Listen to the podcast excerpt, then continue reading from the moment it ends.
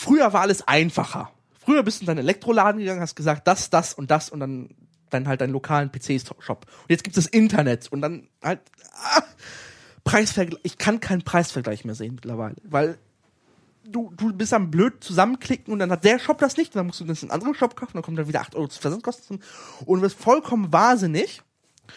Und dann hast du es zurück, zurückgelegt. Ich habe es irgendwie zwei Wochen vorher zurückgelegt. Guckst drei Tage später an. Alles wieder anders, war alles wieder teurer und da billiger und, ah, und dann, dann war Mit anderen Worten, du hast einfach mal ganz krass den Überblick verloren.